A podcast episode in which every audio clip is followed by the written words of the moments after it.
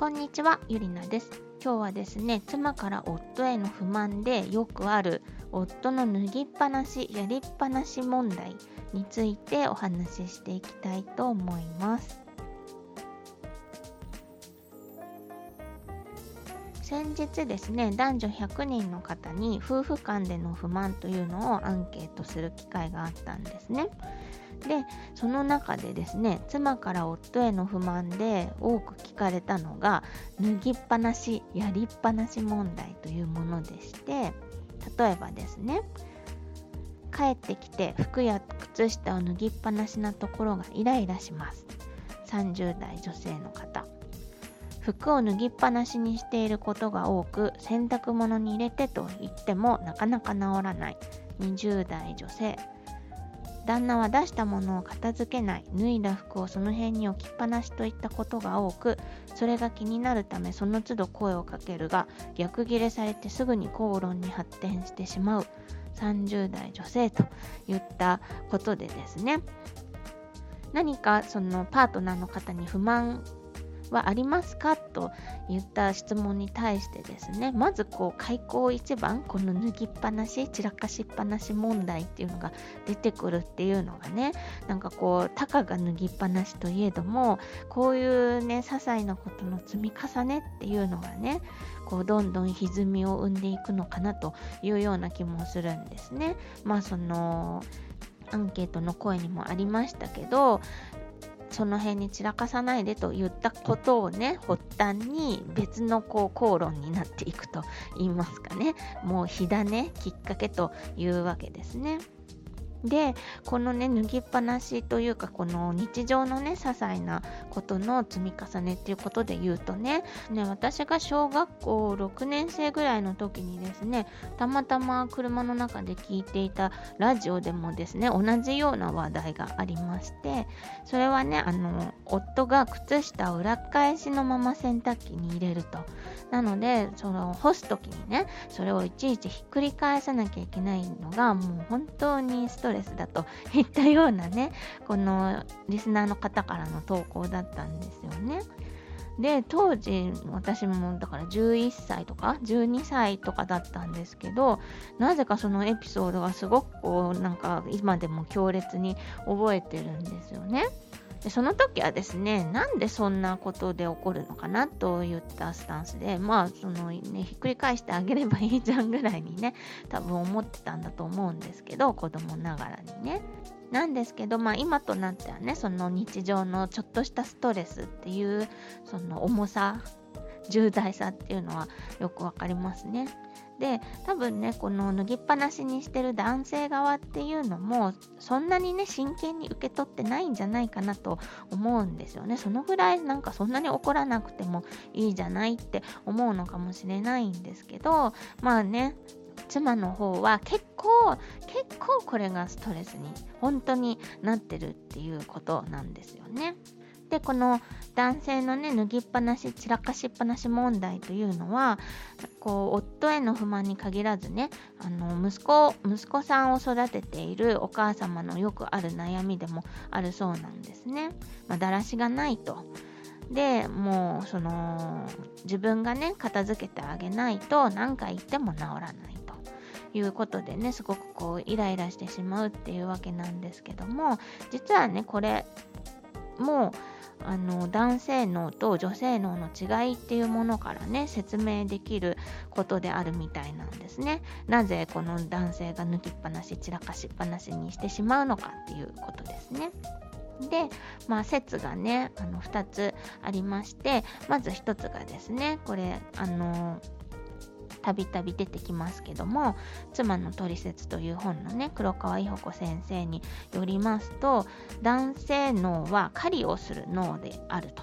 いうことからね脱ぎっぱなし散らかしっぱなしは仕方がないことなんだということなんですね。まあどういうことかと言いますと、まあ、男性脳というのは狩りをする脳であると。でまあ女性は子育て脳であると。いうこの大きくね2つに分けて考えるそうなんですけどもこの男性はね狩りをする脳であるので遠くに意識が行きやすいと。で肩や女性は子育て脳なので身近なところ近くに意識が行きやすいという違いがねまずあるそうなんですね。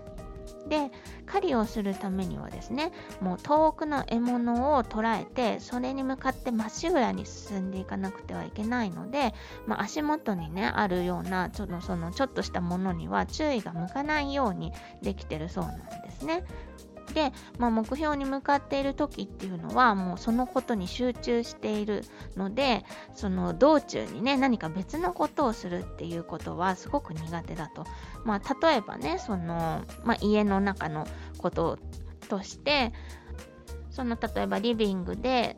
テレビとかを見ていて、まあ、男性がねテレビを見ていて、まあ、終わりましたと。でじゃあそろそろ寝室に行こうかなと思ったらねこうリビングに置いて置いておいたマグカップとかをねあのちょっとこう台所に下げるとかねあの女性の方であればもう本当に無意識ぐらい何の気なしにねそういうことができるんですけど、まあ、男性脳の場合は寝室に行くぞと思うとねもうそのリビングに置きっぱなしになっている手元のマグカップにはこう注意を払えないと。いったことなんだそうですね。で、この近くのものには注意を払えないという特徴がね、例えばその、妻のちょっとした変化、髪型を変えたとか、メイク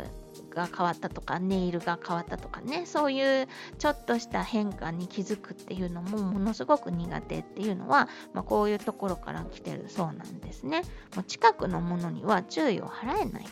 という特徴があるそうなんですね。で、方やですね、女性脳はま子育ての脳であるので、まあ、これはね、その子育てをしているかどうかっていうことにかかわらず、もうそういうふうにこう遺伝的というか生物学的にというかこう受け継がれていると考えていただければいいんですけども、まあ、女性脳というのは子育てをする脳であるので注意は身近に行きやすくちょっとした変化も逃さないと、まあ、子どもの世話ですよね。子どものちょっとした変化とかその身の回りに危険がないかとかですね。そういうことが一番大切なので、まあ、あとは自分自身を守るためでもあるんですけどもその危険に関するセキュリティセンサーみたいなものがすごくこう敏感であると。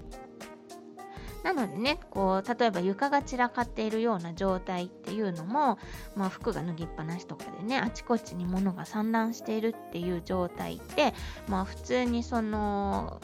汚いとかね、だらしがないとかいうこと以前に、まあ、危ないと。踏んで転んだりしたら危ないとかね、まあ、足の踏み場がないぐらいだと、まあ、踏んで怪我をするとかね、あのまあ、危険があるという観点からもね、まあ、女性としてはそういう状態がもう我慢ならないというふうにできていると。まあ、ついでに言うと女性脳っていうのはこうマルチタスクが得意であると、まあ、男性はね一つのことにしか集中できないんだけど女性は同時にあれこれね、あのー、することが得意だというふうにも言われておりまして。なのでねそのテレビを見終わってちょっと寝室に行くとなった時にはねついでにこう飲んだマグカップをね下げておくなんてことはもう全然普通にやれてしまうということでね男性がこう置きっぱなしとかにしてると何なんてだらしがないのとかね、なんて気が利かないの、そのぐらい言われなくてもやってよねっていうふうに思ってしまうっていうことなんですね。で、もう一つの説がですね、まあ、男性がなぜ脱ぎっぱなし散らかしっぱなしにしてしまうのかということの説、その2はですね、男性は家の中でもう縄張り意識を持っていて、こう自分のものを置くことによってマーキングしているんだっていうね説もあるみたいなんですね。で、まあ、それが証拠に一人暮らしの男性っていうのは意外と脱ぎっぱなしにしたりはしないというね ななんかこうお話もあるそうなんですよ。だから本当かなってちょっと思うんですけど、ね、家の中で縄張りを主張されても困るじゃないですか。でもまあ確かにね、まあ、動物としてはそういう本能的なね意識っていうのはもしかしたらあるのかもしれないなとも、まあ、思うわけです。もうあちこちにねこう靴下をね片っぽずつこう脱ぐ順番からあっちへ置いてこっちへ置いてという風に 縄張りここは俺の縄張りだぞという風にね主張しているということなんですけどね。でまあ、あとはこうその男性の女性のというよりは普通にこう身の回りをね世話してもらえるっていう甘えのようなシーンでもあるのかなとは思うんですけどもとにかくこの理由はねどうであれ男性が脱ぎっぱなし散らかしっぱなしにしてしまうっていうのは、まあ、一応この脳科学的にと言いますかね行動原理的にもこう説明がついて、まあ、脳みそ的にねある程度仕方がないことというわけなんですね。まあ、そうは言っても、やっぱりこうね、脱ぎっぱなし、散らかしっぱなしが発端でね、夫婦喧嘩になってしまうっていうことをね、解決するためには、じゃあどうしたらいいかっていうことなんですけども、まあ、一つにはですね、その、誰しも得て増えてっていうものがありますので、何度注意しても治らないのであればね、それはもうすごくこう苦手な分野なんだ、男性脳的にね、仕方がないことなんだと、妻側が心得て、まあ、許してあげるっていうのが一つありますね。こうね、夫が改善してくれることを期待してるのに、あの期待しては裏切られるというね、この一連のこうストレスっていうものがありますので、もう最初からもう無理なんだと。もう能力的にできないんだと。ね、こう、諦めてしまうことによって、まあ、楽になるというのはね、一つ考えられるかなと思います。で、まあ、夫にね、やっぱりそれでも改善してほしいというのであれば、もう何度言ったらわかるのとかね、だから言ってるでしょうっていう風に、こう、頭ごなしに怒鳴ったりするとね、こう、反抗心というのが 生まれてしまいますので、あの、靴下とか服を脱ぎっぱなしにされると踏んで滑ったりすると危ないし私も集めて回らなきゃいけないから時間もかかって大変なんだよね。靴下を脱いだら洗濯機に入れてくれるとすごく助かるんだ協力してくれないかなといったね スタンスで穏やかに伝えられるといいです。まあなかなかね苛立ちが先立ってしまうと難しいかなとは思うんですけども、まあ、お願いベースでこうねこうまず理由を伝える客観的にこう危ないでしょということを伝える。それでこう困っていますという自分の気持ちを伝えると。そこでこうだらしがないんだからとかね何回言ったらわかるのとかねバカなんじゃないのとかこう相手をね非難するようなことは言わない方がいいです。でさらにその物理的にね改善する案というのもありましてこう洗濯機にね入れてもらうのが無理なんだったらそのいつも脱ぎ散らかす場所玄関とかリビングとかにその一時的なカゴを置いてそこにせめてねそこに入れてもらうっていう風に習慣づけるっていうアイディアもありますね。まあそのカゴからね回収するという手間はあるんですけどもまあ一箇所にねとりあえず集めてもらうということでね家中に脱ぎ散らかされるよりはマシという考え方ですね。まあ、これがこの女性ができる対応というか、まあ、一つ諦める潔く諦めるか2番あの丁重にお願いする3番物理的に工夫するっていうことですね。で、まあ、あとはね何といってもこう男性側がね真剣に受け止めてくれて協力しようという気持ちになってもらうことが大切ですね。なので、こう、今ね、あの、聞いてくださってるあなたが男性側、注意されてる側なのであれば、この妻にとっては結構ね、ストレスに本当になってるんだよということをね、まず一つ理解していただいて、協力していただけるとね、あの、お二人の今後の関係にとってすごくいいと思うんですね。妻のイライラが軽減するわけですから旦那様側にとってもねいいことだと思うんですよ。であのもう少しね根本的なことを言いますと、まあ、女性側もねなぜこう服を脱ぎ散らかされるだけでこんなにも腹が立つのかっていったことなんですけどもそのねイライラの原因っていうのは服を脱ぎ散らかしたっていうその行為そのものというよりはこう何度言っても聞いてくれない私の話なんか聞いてくれないっていうわけでね私のことを大事にしてくれないその脱ぎ散らかしたことだけじゃなくって他のこともね子供の相談を聞いてくれないとか私の愚痴を聞いてくれないとかね。そういったことも全部含めて、まあ、私のことを大事にしていない私のことを大切に思ってくれていないというねこの悲しさ寂しさ不安っていうものが、まあ、根底にはあると。でこういうネガティブな感情っていうのが、まあ、最終的には怒りという形でね出てきてしまう。いうわけなので、まあ、脱ぎっぱなしのこの行為にイライラしているというよりはあ私こう寂しいんだなとかね何度も言っても聞いてもらえなくって辛いんだなという自分のねその怒り以外の気持ちに気づくだけでもその脱ぎっぱなしに対するイライラっていうものは減っていきます。で男性側もね脱ぎ散らかすだけでそんなに怒らなくてもと思わずにですね脱ぎ散らかしただけ